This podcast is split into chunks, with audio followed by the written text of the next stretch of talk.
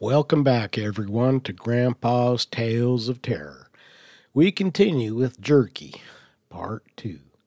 Now close your eyes and let your imagination carry you into a world of fear and horror. a few years ago, the town of Bartwin was looking for a new sheriff. The current sheriff, Frank Daly, was retired after 40 years, protecting the town from crime and shenanigans from out of town visitors and the like. The town council, realizing that Frank was retiring, had to find a new sheriff. Now, crime was never high in Bartwin, so the council had to find someone who was young, but also had good experience and had a passion for law and justice, but was able to adjust to a lower excitement. That was the candidate that they were looking for. So, interviews were held, there was a written exam, and a compulsory interview with the town's psychiatrist. Finally, a decision was made, and Officer John Gabriel was going to become Bartwin's new sheriff. John Gabriel wasn't originally from Bartwin, he was a police officer coming from a big city. When the posting came out for a sheriff, it was a position that he wanted very much for personal reasons and a chance to get out of the city. After the decision was made to hire John, a special welcoming was put on by the town to introduce him to the residents and townsfolk. At the welcoming, John met the mayor, town council, and Henry Bartwin Sr., great grandson of Joseph. John also met the retiring sheriff, Frank Daly. When John put out his hand to shake Frank Daly's, he noticed that Frank's little finger was missing. He naturally asked what happened, and Frank explained that it got a little too close to a compound saw when he was working in his woodshop. Congratulations and slaps on the back continued into the night at the town bar.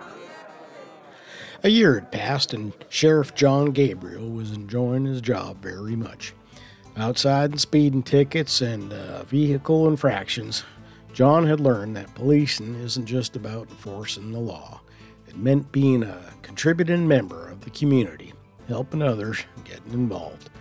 Being the only law in the town sometimes meant he had to do full 24 hour shifts. He was always on call. Bad traffic accidents, fires, and other incidents that required him to attend. He even experienced rescuing a Mr. and Mrs. Hillington out of their burning house. The actual sheriff's department wasn't very big, but they did have a small holding cell for the occasional inebriated individual, an office for the sheriff, and a reception desk for a part time clerk. There was a radio system for the sheriff to radio other towns in the event assistance was needed for certain incidents. One day, the bell on the door rang, letting John know someone came into the station. The part time clerk was not in that day, so John walked out to greet the person just having poured himself a coffee. Standing there was a 30 something man who asked if he was the sheriff, to which John said yes and asked what he could do for him. The man said that their dog was missing and won't come back when called, and the dog had never done that before. John asked where did this happen, and the man answered near the beach campground. He continued by telling John that they had to get to their next destination, but if he could keep an eye out for their dog, that would be great. John asked if he had a picture, which the man did. He took the picture and looked at it. The dog was a Chihuahua, going by the name of Woofie. The man continued saying that it was technically his wife's dog. John told him to put his name and number on the back of the picture, and if he found anything out, he would contact them. John further said he would ask and look around if anyone had seen Woofie. The man put out his hand and shook John's and thanked him. He left, and John made a few photocopies of Woofie. He hung up a couple of the copies in the campground. The butcher, the baker, the candlestick maker shops. While on patrol, he passed copies out to the sheriffs that he had coffee with in other towns. John drove to the Bartwin plant and processing center He stopped the car at the loading dock, and Henry Bartwin Sr. came out to greet him.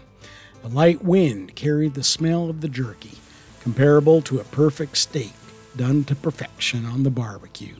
They said good morning and exchanged pleasantries. Henry mentioned that John's probation was almost over and that he'll be coming up for a review. He further said the townsfolk have a lot of respect for him. Henry then asked if he was willing, maybe in a couple of weeks, they could sit down and talk about the future. John, with the utmost respect, replied, Yes, sir. John started walking towards his car, but then realized he forgot to give Henry a couple of the posters. He turned around and called out to Henry, who came back. John asked Henry if he could put these up in the plant. Looking at the picture, Henry nodded and said, Of course.